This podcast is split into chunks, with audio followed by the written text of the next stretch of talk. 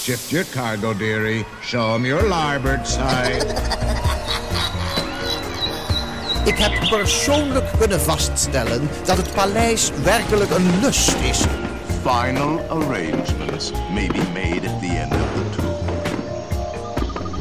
Het is weer ochtend in Pretparkland. Goedemorgen pretparkland en welkom bij je ochtendelijke pretparkpodcast. Mijn naam is Erwin Taats en Yves de Klerk en ik vieren vandaag verjaardag.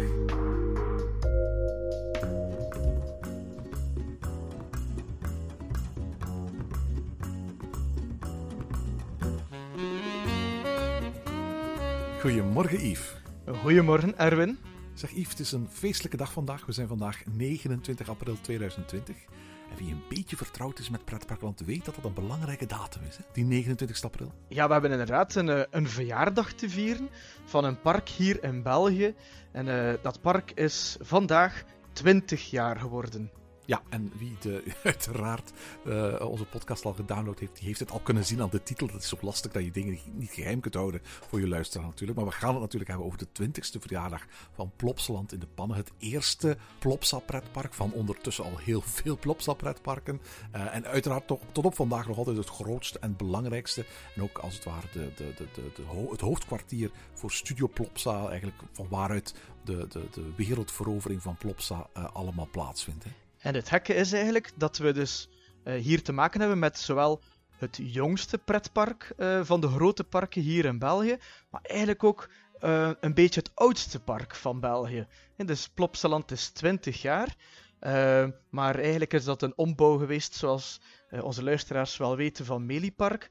En Meliepark is ook opengegaan in april, maar dat was toen wel in het jaar 1935. Ja, wat dus eigenlijk zou betekend hebben dat Meliepark dit jaar zijn 85ste verjaardag zou vieren. Wat eigenlijk ongelooflijk is, dat iets ouder dan, dan de groten der aarde, zoals Disney en, en de Efteling.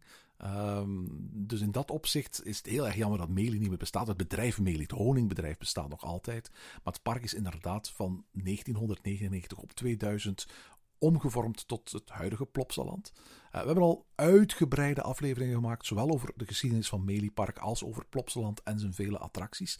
Maar ter gelegenheid van deze 20ste verjaardag leek het ons fijn om stil te staan bij wat dat nu precies betekend heeft voor de Belgische en de omringende landen, het pretparkland in de Benelux, zeg maar, dat daar in één keer die grote speler Plopsa is bijgekomen. Want laten we eerlijk zijn, de afgelopen 20 jaar was Plopsaland toch echt al een hoofdrolspeler in pretparkland, hè? Ja hoor, ja, zeker hier in de Benelux. Ja, hebben ze eigenlijk van de Meli wat een park was het eigenlijk op zijn retour was.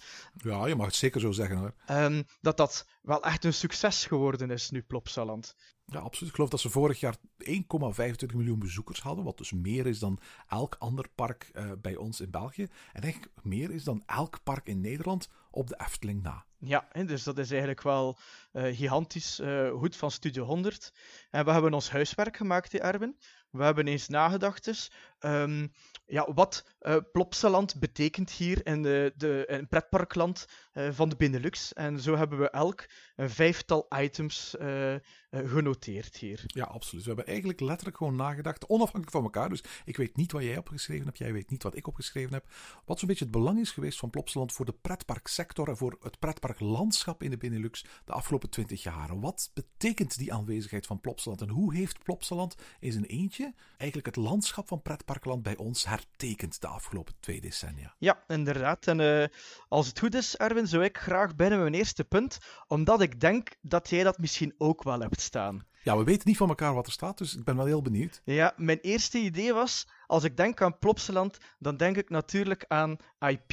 Het is het eerste wat ik ook had opgeschreven, Yves. Ja, het, het belang van IP, maar, maar niet voor grote, grote parken zoals... Uh, de Disneylanden in de, in de wereld of, of Universal, maar dus het belang ook voor IP voor regionale parken.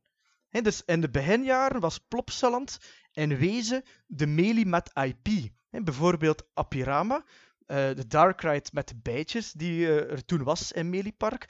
Dat was gewoon omgebouwd uh, tot een Dark Ride met kabouters en zo had je een Plopsa-attractie. En dat was onmiddellijk zo'n groot succes dat andere parken daar jaloers op waren, veronderstel ik, en dat ook wilden. En dan zagen we eigenlijk doorheen de tijd, die afgelopen twintig jaar nu, dat heel veel parken geprobeerd hebben op die kar te springen, maar ja, wel weinig met zoveel succes als, uh, als uh, Plopsaland, hè, Erwin? Absoluut. Nu, zelfs voor Plopsaland was het natuurlijk al zo dat hier in het uh, pretparkland in België parken op die IP hadden gesprongen. Denk maar aan Bellewaarde, dat vroeger Suske Wiske had, of Walibi, dat nog Kuifje en Lucky Luke heeft, uh, heeft gehad. Maar uiteraard de schaal waarop Plopsaland zich baseerde op IP, zowel eigen IP, denk maar aan uh, Kabouter Plop en Piet Piraat en Mega Mindy, als IP die ze licenseerden, hè, denk maar aan Kaatje of FC de Kampioenen, dat was regionaal in onze streken eigenlijk totaal ongezien. En ik vind de beschrijving die jij zelf hier doet, van het was, een, het was zeker in het begin jaren gewoon een melee met IP, heel erg juist. En je zag heel snel dat parken bij ons daarop volop gingen gaan inzetten. Hè. Uh, de Efteling, uh, met de licentie van Tita Tovenaar en de ontwikkeling van producten als Jokie en Jet, Sprookjesboom en, en, en Ravelijn, tot, tot echte uh, full force IP-producten. Bobby Haaland heeft eventjes de smurfen gehad.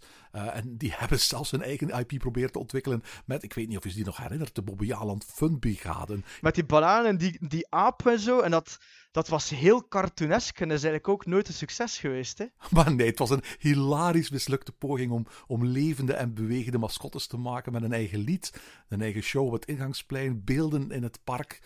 die had ook een enorme merchandise line. Ik was aanwezig bij de voorstelling van die figuur in 2010 en er zijn op, tot op vandaag nog altijd donkere nachten waar ik schreeuwend wakker word met herinneringen aan die Woody, die Banana, die Dreamy en die King Kong. Uh, en, en, en, en ook Walibi Belgium heeft het geprobeerd hè, met de ontwikkeling van dat hele WAP- en Skunks-universum. Met eigen stripverhalen, eigen muziekreleases, zelfs een eigen kinderprogramma op de Waalse televisie. Al die zaken hadden weinig of geen succes. Die Tovena bracht de Efteling uiteraard weinig succes. Joke en Jet en Sprookjesboom kregen wat bekendheid, maar onvergelijkbaar bij, ja, uiteraard de bekendheid van K3 en Piet Piraten en Megamindi en zo.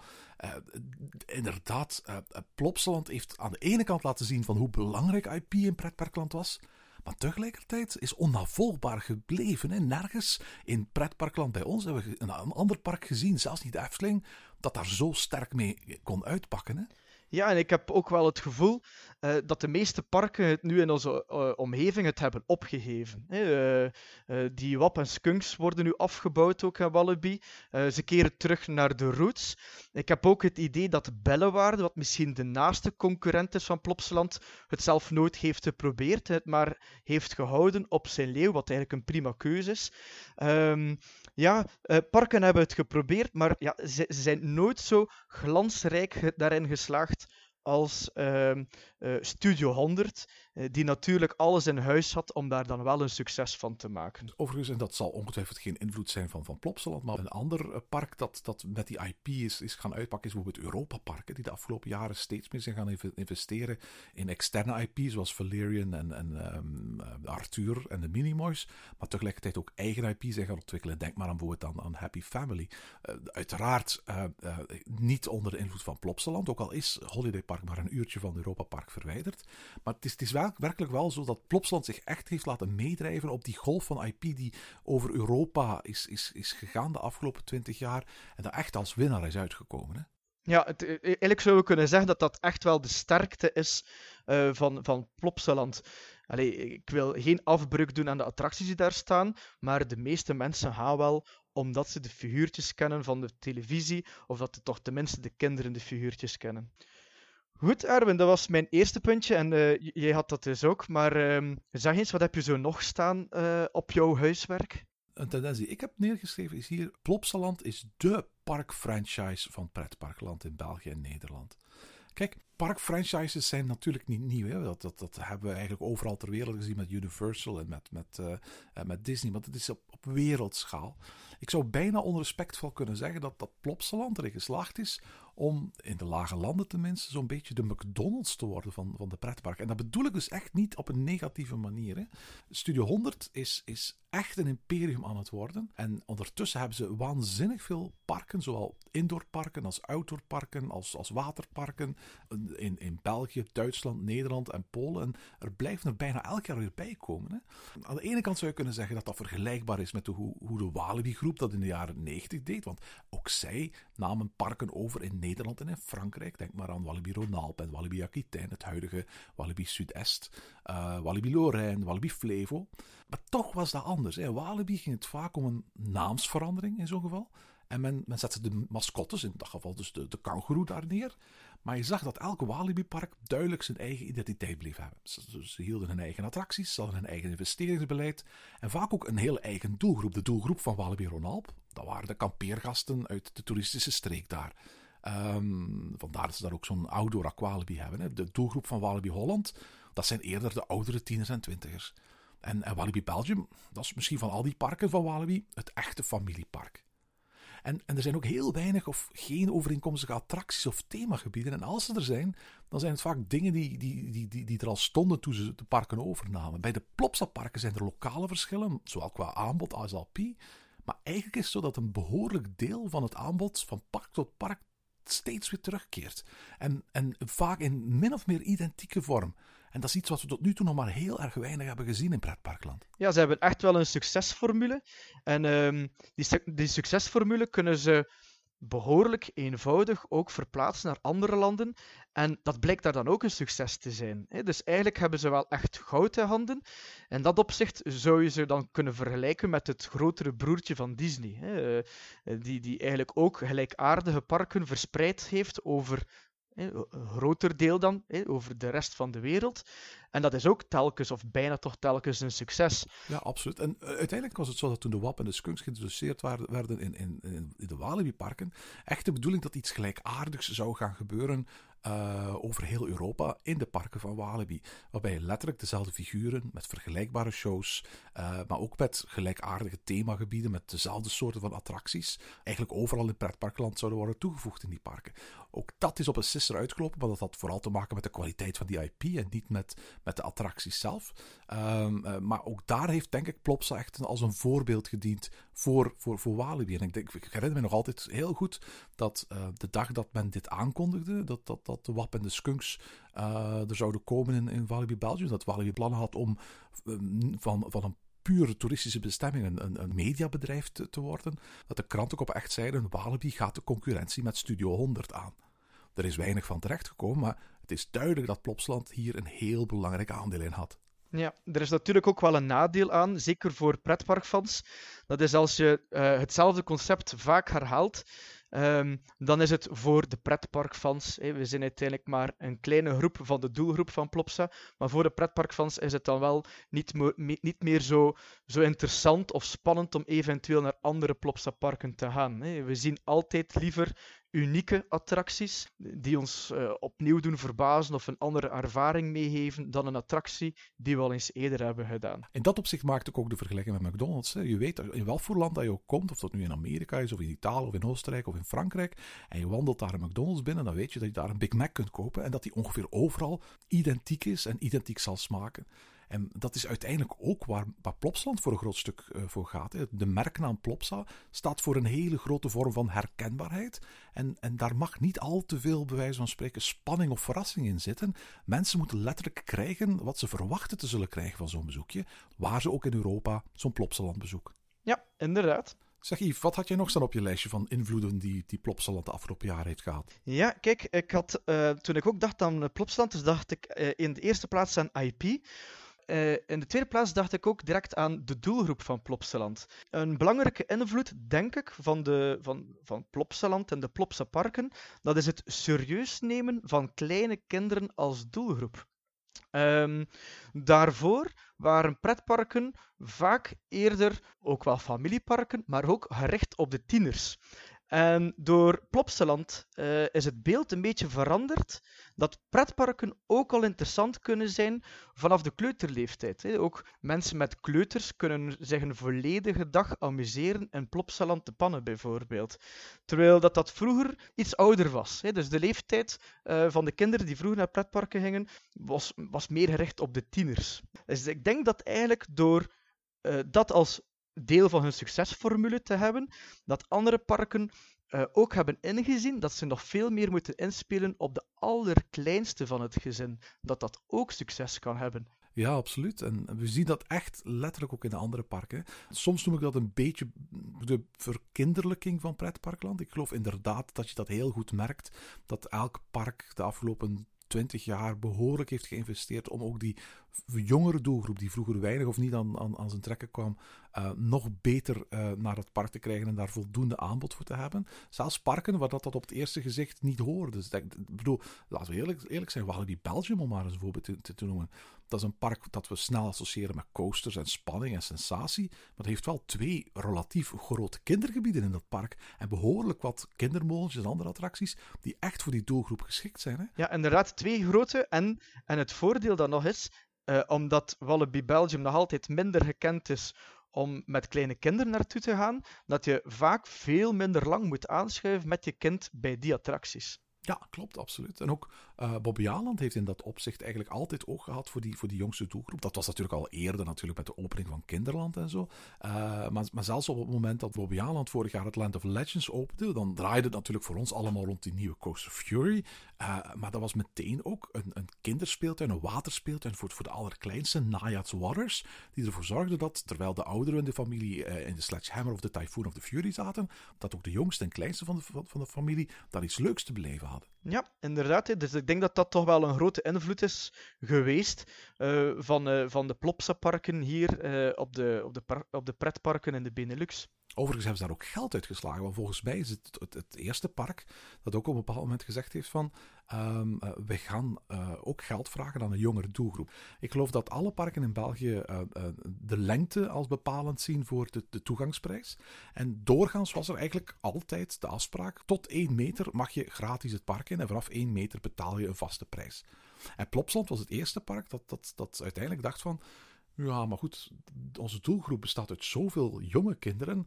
Het is eigenlijk te gek voor woorden dat we daar niks aan verdienen. Dus we gaan ook een apart entreebiljet, enigszins goedkoper dan het volwassen ticket, maar een apart ticket voor kinderen van 85 centimeter tot 1 meter gaan vragen. Ja, um, en ook de keerzijde eigenlijk, dat ze dus die kinderen ook voornamelijk als doelgroep hebben. Um, dat is dat het ook moeilijker wordt om nu die doelgroep te verbreden voor hen. Je hebt al gezien, in Plopsland hebben ze dat geprobeerd uh, een aantal jaar geleden door de bouw van Anubis. Uh, uh, Anubis the Ride. Een, een, hele goede achtbaan. De bedoeling was om zo meer oudere mensen ook aan te trekken, de tieners dus aan te spreken. Um, maar Plopsland is voornamelijk nog altijd gekend als een park voor kleine kinderen. Dus die Anubis dat trok natuurlijk wel volk, maar misschien toch niet het grote succes wat men daarvan had verwacht. En ik veronderstel dat die spinning coaster die volgend jaar zou moeten opengaan, uh, ook bedoeld is om die doelgroep van Plopsaland open te trekken. Dat het niet alleen kleine kinderen zijn. Ik heb Anubis altijd een hele goede coaster gevonden. Maar ik denk dat, dat de, kloof tussen Anubis en de rest van het achtbaanarsenaal van Plopsland gewoon te groot was. En dat, dat, dat men eigenlijk bij wijze van spreken uh, daar uh, een, gradueel had moeten naartoe bouwen. Uh, ik denk dat die kloof enigszins gedicht is door, door de opening van Heidi de Ride. Dat Heidi de Ride er eigenlijk voor gezorgd heeft, bij wijze van spreken, dat de, de, de, de, de kloof tussen de rollerskater en de draak aan de ene kant en Anubis aan de andere kant op dit moment beter overbrugd kan worden. Ik weet nog niet goed waar die nieuwe spinning coaster gaat komen. Ik vermoed niet tussen Heidi de Ride en Anubis, maar eerder na Anubis als het aankomt op, op, uh, op spektakelwaarde. Maar goed, uh, ze zijn er toch maar mee bezig in elk geval. Ja, inderdaad. Zeg eens, Erwin, wat had jij nog van invloed van de Plopsa-parken in de Benelux? De volgende die ik neergeschreven had, en dat klinkt heel raar, en dat is ook maar voor een deel van ons publiek interessant, denk ik hoor. Dat is de teloorgang van de pretpark-souvenirs. Kijk, toen ik zelf een kleine jongen was en ik ging naar Meliepark of Bellewaarde of Bobbejaanland of Walibi, dan, dan bracht ik altijd wel ergens een, een souvenirtje uit die, uit die pretparken mee naar huis. En ergens heb ik op zolder nog altijd een doos staan met, met allemaal leuke herinneringen, eigenlijk spulletjes die ik ooit gekocht heb in, in, in die parken. En een paar van die hele oude dingen hebben ook her en der een plaatsje in mijn huis gevonden. Plopsland heeft altijd heel weinig aandacht gehad voor parksouvenirs. Ze hebben geloof ik in de beginjaren twee keer een fotoboekje uitgebracht en daarnaast wel eens wat balpennen en mokken en aanzichtkaarten en zo. Maar souvenirs van het park zelf of van de attracties, die zijn werkelijk een zeldzaamheid. De eerste Plopsaland pin moet je nog tegenkomen en, en andere souvenirs van attracties en zo, die zijn er bijna niet te vinden. Maar dat hadden ze dus ook niet nodig. Hè. Studio 100 heeft honderden, misschien zelfs duizenden producten, die je ook bij ons in de speelgoedwinkels en zo kunt kopen. En daar kun je gerust je winkels in Plopsaland mee volleggen. Hè. Van knuffels tot boeken en puzzels en speelgoed. Uh, ze hebben best wel veel winkels in een park, maar het aanbod is overal heel gelijkaardig. En eigenlijk zijn het vooral Studio 100 winkels en geen Plopsa winkels. En het gevolg was dat je hetzelfde ook zag gebeuren in alle andere parken. Terwijl je pakweg 10, 15 jaar geleden nog echte souvenirlijnen had van attracties. In bijvoorbeeld Walibi, denk maar aan uh, Weerwolf of Challenge of Tutankhamun of, of The Vampire. Dan liggen die winkels daar nu vol met generieke spullen, met mokken en kussen en t-shirts en gadgets. Gewoon met een van de figuurtjes uit de Wap en Skunk serie erop. Of gewoon met de naam van Walibi er in een of ander uh, schreeuwerig lettertype op. De Efteling is aan de ene kant een van de uitzonderingen op dat gebied. Hoewel het aantal attractiesouvenirs ook daar de laatste tijd heel erg beperkt is. Uh, maar ze hebben ook hetzelfde gaan doen. Hè. Ook een beetje in de, de trant van Studio 100 zijn ze souvenirlijnen gaan ontwikkelen rond Jokke en Jet en Ravelijn en Sprookjesboom en Blond Amsterdam. Maar wil je een souvenir van de Vliegende Hollander of Villa Volta of Vogelrok vinden, dan moet je best goed zoeken. En het zou mij verbazen als je ze nog kunt vinden in, in, in het park. Ja, en eigenlijk, eigenlijk van de Efteling is het nog kwalijker te nemen, want de Efteling moet die souvenirs sowieso laten maken. Dus zij maken dan een bewuste keuze om die generieke souvenirs in hun, uh, hun winkels te leggen, um, zonder echt de link te maken met attracties. Terwijl bij Plopsaland, zij verkopen eigenlijk in hun park dezelfde spullen zoals een uh, speelgoedwinkel gaat verkopen. Dus zij moeten daar eigenlijk geen extra moeite meer gaan instoppen. Maar als je dan toch de moeite doet om souvenirs te maken voor te verkopen in jouw park, ja, probeer het dan toch een beetje meer, een tandje bij te zetten. Zo. Ja, absoluut. Nu, ze hebben natuurlijk heel veel dingen. En ook heel veel is media. Ze hebben heel veel dvd's en cd's en voedingswaren van Studio 100 figuren. Maar ergens vind ik het altijd jammer dat ik, dat in Plopsland het gevoel heb in een grote Studio 100 supermarkt rond te wandelen. In plaats van in een park met, met, met mooie souvenirs. En er is een hoop dat misschien nu, ter gelegenheid van de 20ste verjaardag, misschien over vijf jaar is, met de 25e verjaardag, er ooit nog eens ergens iets, iets, een paar mooie dingen uitkomen. Een toffe reeks van pins, een nieuwe mooi fotoboekje, of misschien zelfs een wat uitgebreider boek met, met een terugblik op, op de afgelopen twee decennia van, van, van Plopsaland. Of misschien wel wat, wat beelden of, of t-shirts met leuke uh, attractielogo's op of zo. Dat soort dingen. Volgens mij zit er wel potentieel. En ook al is het publiek daarvoor relatief klein, het heeft voor mij altijd gehoord bij het bezoeken van een pretpark. Ik vind het jammer dat de invloed van Plopsland wat dat betreft ook zo groot is wat betreft de andere parken. Ja, ik heb eigenlijk um, nog een uh, invloed die daar eigenlijk een beetje op kan uh, aansluiten. En dat is dat je in Plopsaland wel heel erg het gevoel hebt dat de commerce centraal staat. Het verkopen van dingen. Um, ik weet niet in welke mate dat het een grote invloed heeft gehad al op andere parken. En sowieso uh, had je ook voor Plopsaland als sponsoring van attracties. Zo weet ik dat ik als kleinkind het altijd heel bijzonder vond dat er bij de Bengal Rapid River een uh, bordje stond van Coca-Cola. Maar uh, ja, uh, Plopsaland heeft dat eigenlijk nog naar een hoger niveau getild, als ik het zo mag zeggen. Als je naar Plopsaland gaat, en dat is toch wel ook een puntje van kritiek, dan word je wel om je oren geslaan met commerce, met reclame. Uh, je ziet de Mercedes'en rond heel het park staan. Uh, er komen mensen van HelloFresh naar je toe uh, om je aan te spreken, om dingen te kunnen uh, verkopen. Er staan overal reclameborden van crocky chips. het theater heet nu Proximus Theater. En als je naar het theater gaat, dan zie je ook eerst gewoon gewone reclamefilmpjes zoals je ook op een commerciële omroep ziet. Dat valt toch heel erg sterk op in Plopsaland. En andere parken um, heb ik het nog nooit in die mate uh, gezien. Maar ook andere parken zijn natuurlijk niet vies meer uh, van extra commerce. Ja, denk maar aan Bobby Aland, waar, waar, waar ze denk ik echt in de voetsporen van Plopsaland gevolgd zijn. Hoor. Zo, met zo'n Ben Jerry ijsjeszone, met een lichtwijd op het strand, gesponsord door Coca-Cola.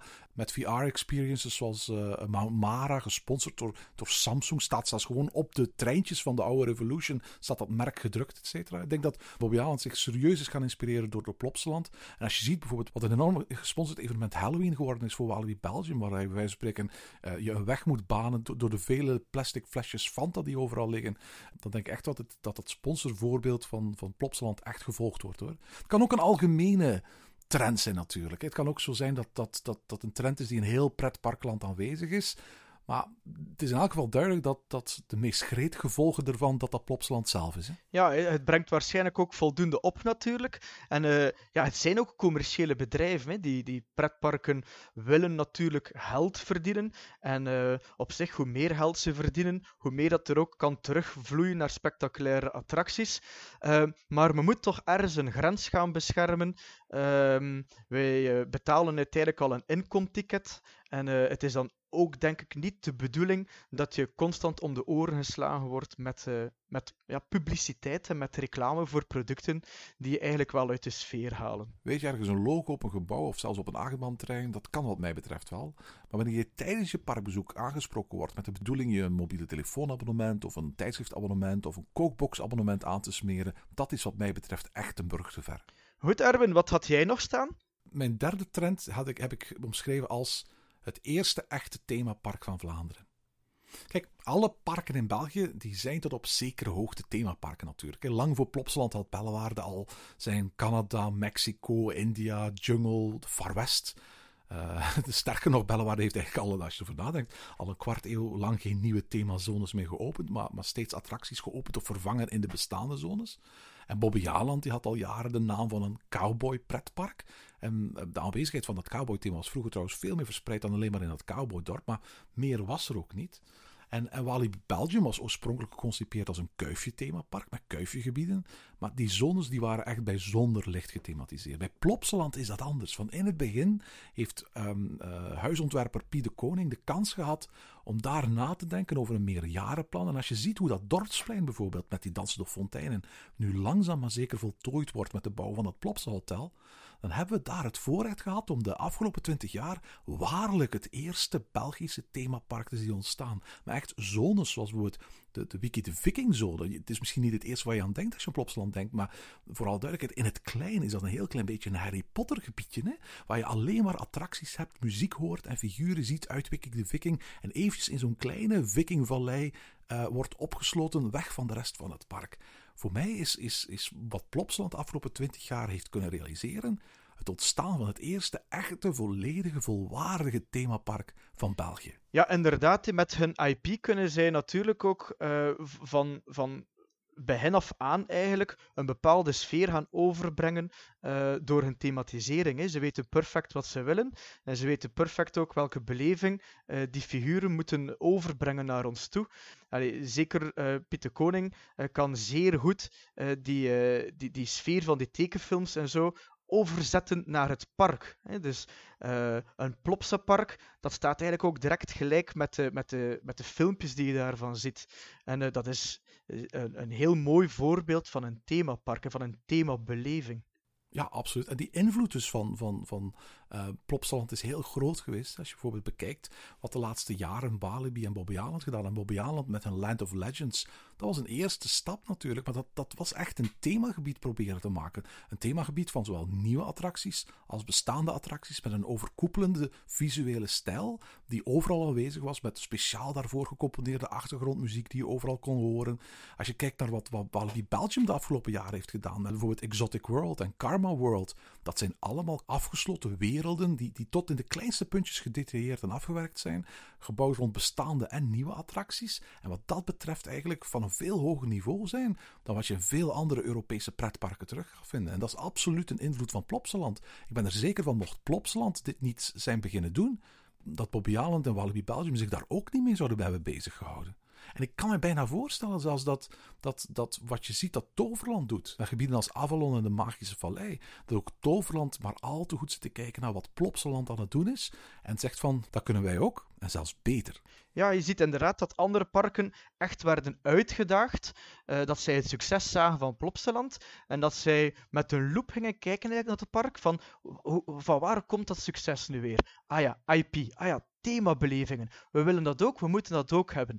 De IP is misschien niet zo gelukt, maar de themabelevingen in Toverland. En uh, Walibi België, nu zeker ook met uh, de nieuwe gebieden erbij, ja, die zijn ook van een hoog niveau. En dat, dat is alleen maar goed voor de pretpark van en voor de bezoekers. Uh, zo komen wij in rijkelijker, uh, mooier gethematiseerde themagebieden terecht. En dat is zeker ook ten, ten verdienste van Plopsaland. Yves, het is weer aan jou. Wat heb jij nog opgeschreven op je lijstje? Ja, ik heb eigenlijk iets wat Plopsa niet heeft gedaan. Als uh, nu ja, toonaangevend pretpark hier in België, konden ze een aantal vooroordelen uit de weg hebben geruimd die heel wat mensen hebben over pretparken. Ze hebben het idee van veel mensen over pretparken niet kunnen veranderen. Namelijk de vooroordelen dat pretparken altijd te druk zijn, met lange wachtrijen en duur zijn. Uh, zeker op vlak van horeca vinden heel wat mensen dat ze misschien net iets te veel moeten betalen in Plopsaland. Veel mensen gaan maar één keer per jaar ook naar Plopsaland uh, met de kinderen. Ze doen het dan ook voor hun kinderen.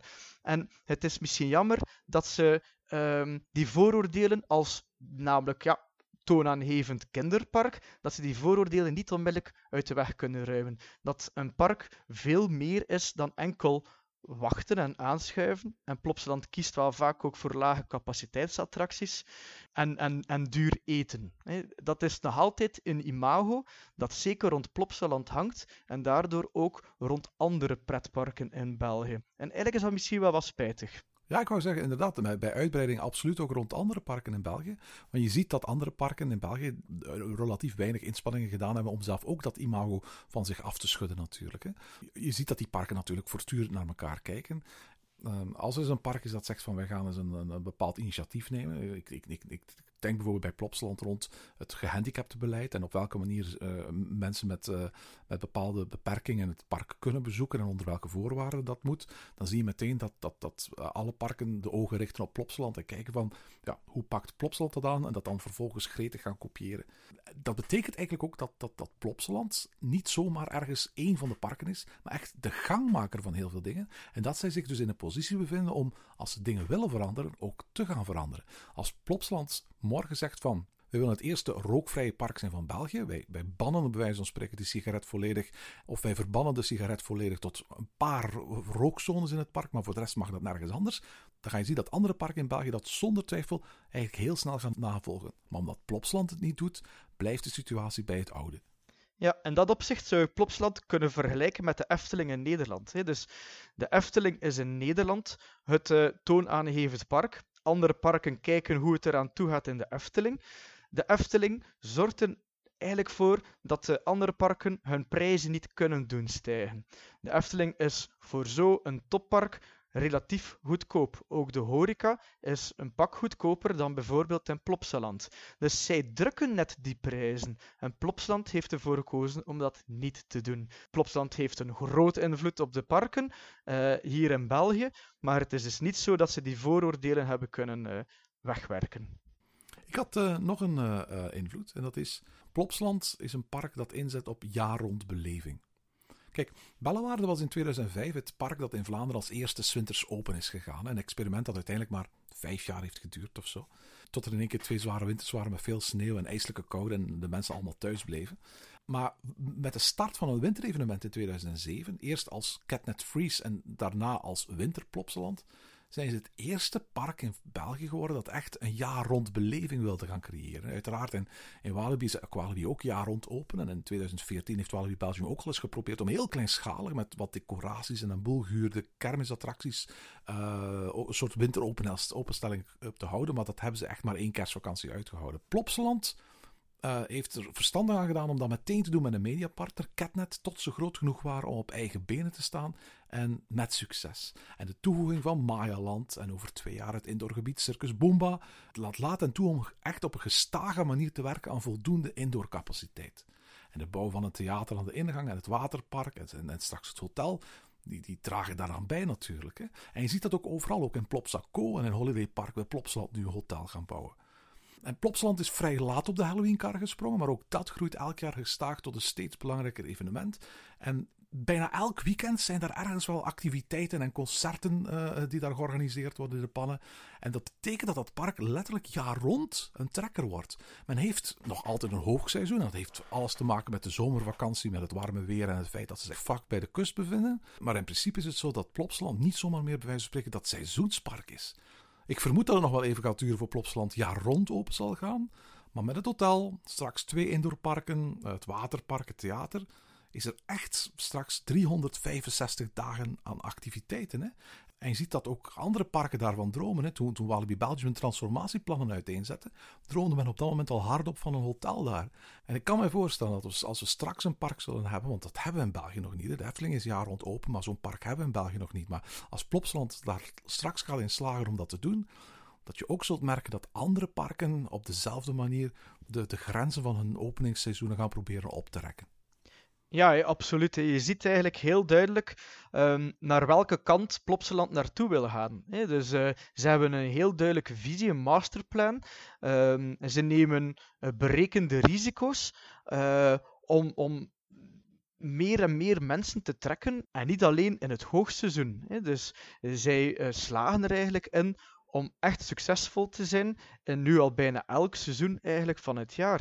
En dat doen ze zeker ook met heel veel evenementen. Hè. Uh, soms heel kleinschalige dingen. Je hebt zo'n evenement uh, Cars and Coasters en dan komen er allemaal speciale auto's naar het park. En uh, dat trekt toch allemaal ook verschillende doelgroepen aan. En dat zorgt voor een soort ambiance en sfeer doorheen het hele jaar. Ja, ik zit hier nu op de website te kijken van, van, van uh, shows en evenementen. En dan zie ik daar echt uh, dingen staan zoals Cars and Coasters, de Nickelodeon Fan Days, uh, Halloween Scare Events, de Piet Piraat Halloween Show, Catnet Halloween, Winter Magic, Sinterklaas, de Paw Patrol Show, ontmoet Peppa Pig. het is ongelooflijk hoeveel evenementen zij allemaal niet hebben in de loop van, van het volledige jaar. Hè? Ja, en ze hebben, je ziet dat ze op de parkplannetjes ook. Het staat vol in evenementen. Ik geloof ook echt dat die evolutie iets zal zijn dat zijn sporen gaat nalaten in, in de rest van pretparkland. En dat we gaan zien dat de andere parken langzaam maar zeker stappen in die richting gaan zetten. Bellewaarde heeft het uiteindelijk vorig jaar al gedaan met de opening van, van, van een waterpark, waardoor ze ook daar jaar rond gasten over de vloer hebben. En Bellewaarde droomt al jaren hardop van verblijfsaccommodatie. Uh, niet omdat ze zichzelf als park uh, als een meerdaagse bestemming zien, maar omdat letterlijk de Westhoek, waar, waar, waar jaarlijks honderdduizenden Britten naartoe komen om de monumenten uit de Eerste Wereldoorlog te gaan bezoeken, een acuut gebrek heeft aan voldoende logement. En wat is er dan eigenlijk fijner om te zeggen, we gaan ergens een bungalowpark of een klein hotel openen, ergens bij Bellewaarde. En dan kan een historisch bezoek aan de Westhoek gecombineerd worden met de fun van een pretpark. Ja, dat is een beetje dezelfde gedachtegang dat men ook heeft in Toverland. Hè. Toverland is misschien nog niet volledig dagvullend, alhoewel dat ik daar toch een volledige dag plezier kan hebben. Maar um, daar in Limburg in Nederland uh, is er ook uh, veel, veel meer nog te zien. Het is eigenlijk al een toeristische streek op zich. Dus uh, met een hotel in Toverland probeert men ook daarop te hokken, veronderstel ik. -hmm. Dan komen we aan jouw laatste trend. Hè? Ja, inderdaad. En uh, als ik ook dacht aan Plopsland, dan dacht ik aan die drive die ook in dat, uh, in, in, dat bedrijf zit.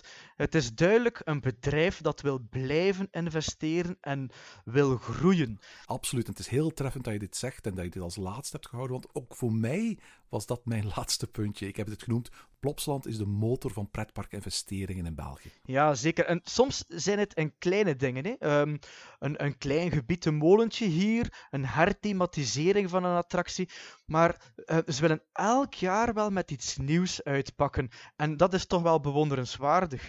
Zeker als je weet dat het Belgisch pretparklandschap na de Six Flags periode toch wel een beetje in een winterslaap was gevallen, dan was daar Plopsaland die toonde hoe het eigenlijk wel moest. Ja, je, je, je verwees nu naar de Six Flags periode, maar ik zag het zelfs al eerder. Want, want, eigenlijk zou je kunnen zeggen dat, dat um, eind jaren 80 de pretparksector bij ons zo'n beetje in slaap was gesukkeld. En dat men uh, door de komst van Disney in 1992 in Europa overal wat ongerust werd.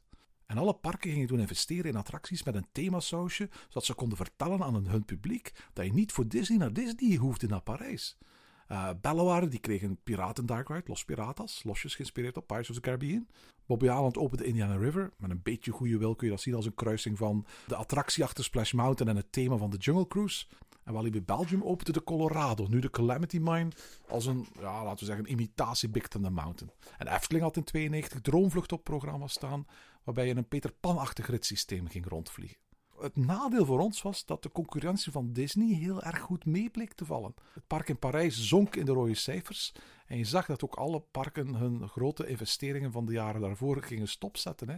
En eigenlijk was het vooral de komst van Plopsland die er dan voor zorgde dat parken in België weer in een hogere versnelling moesten gaan. Want Plopsland investeerde waanzinnig veel. Eerst voorzichtig, met veel herthematisering en af en toe eens een, een molen of een achtbaan zoals de draak. Maar in 2006 waren daar ineens Zowel de Super Splash als de Rocks Flyer. Het jaar erop een nieuwe Ploptuin met drie nieuwe attracties. In 2008 een Mega Mindy Zone met twee nieuwe attracties. In 2009 Anubis The Ride. En vanaf dan volgden grote openingen bijna jaar na jaar in Mayaland, Wikiland, het Plopsat Theater, Plops Aqua, het Prinsesje Kasteel, Heidi The Ride. En, en bovendien werden er daartussen ook allerlei kleine dingetjes toegevoegd en veranderd. Er werden zones vernieuwd, aangepast, uitgebreid is Meliepark in 1999 nog het park met de minste bezoekers van de vier grote Belgische parken, dan doet Plopsland jaar na jaar haasje over tot het amper tien jaar na de opening ineens het best bezochte park van België met meer dan 1 miljoen bezoekers. En dat, denk ik, had geen enkel park zien aankomen. Ja, maar inderdaad, uiteindelijk kunnen andere parken daar dan ook van leren en kunnen ze opnieuw de wijze les leren dat investeren loont. Dus dat mensen wel degelijk afkomen naar nieuwigheden, naar nieuwe attracties, naar nieuwe ervaringen. Uh, Plopsaland doet het. En zoals we dan ook hebben gezien in andere parken, andere parken moesten uiteindelijk ook wel noodgedwongen mee, anders ging je de strijd gaan opgeven.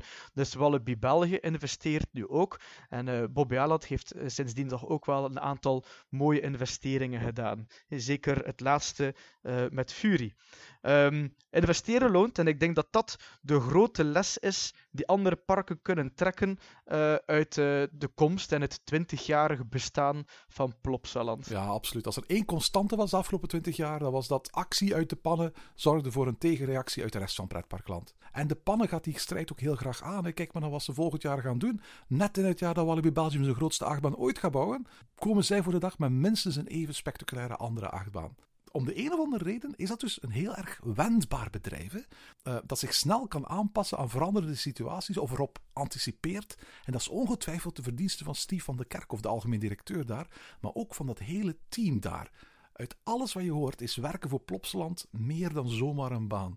Je bent een beetje, of afhankelijk van wie jij spreekt, een beetje veel met Plopsa getrouwd. En dat hebben ze zo het liefst als je daar werkt. Als werkgever schijnt het is Plopsland veel eisend en streng. Maar daardoor slagen ze er wel in om keer op keer die concurrentie voor te blijven. En die attitude was bij ons in pretparkland, hè, waar de brancheorganisatie Belgoparks een verplicht tekenkansje was van wat ouderdomsdekens met meer jaren op de teller dan ze nog op de tikker over hadden, eigenlijk zo'n beetje verdwenen. In dat opzicht hè, heeft Plopsland weer leven in de brouwerij gebracht in het Belgische pretparkland. En staat er een jong, maar ook werkelijk bijzonder fraai themapark daar in Adenkerken. En misschien is het feit dat ze het vuur weer hebben doen branden in pretparkland bij ons wel de grootste verdienste van Plopsaland en het Plopsat-team van de afgelopen 20 jaar. Ja, ik kon dat zeker niet beter gezegd hebben. Hè. Dat is inderdaad de grote verdienste van Plopsaland. En ik kijk dan ook heel graag naar de toekomst. Hè, wat de toekomst nog allemaal zal brengen hier in het, uh, uh, het pretparkland in het Benelux. En hopelijk gaat die concurrentiestrijd nog heel lang mee. En ik wens dan ook Plopsaland het allerbeste toe. En hopelijk doen ze er nog vele tientallen jaren erbij. Van harte gefeliciteerd, Plopsaland. En bouw maar een groot feestje daar. En tot zover deze aflevering van Ochtend in Pretparkland. Heb je vragen of opmerkingen? Mail ons dan via ochtend.pretparkland.be. Meer informatie over onze podcast vind je terug op www.pretparkland.be en nieuwe afleveringen download je via onze website of via iTunes. Ochtend in Pretparkland is de pretparkpodcast voor vroege vogels. Bedankt voor het luisteren en maak er een fijne dag van.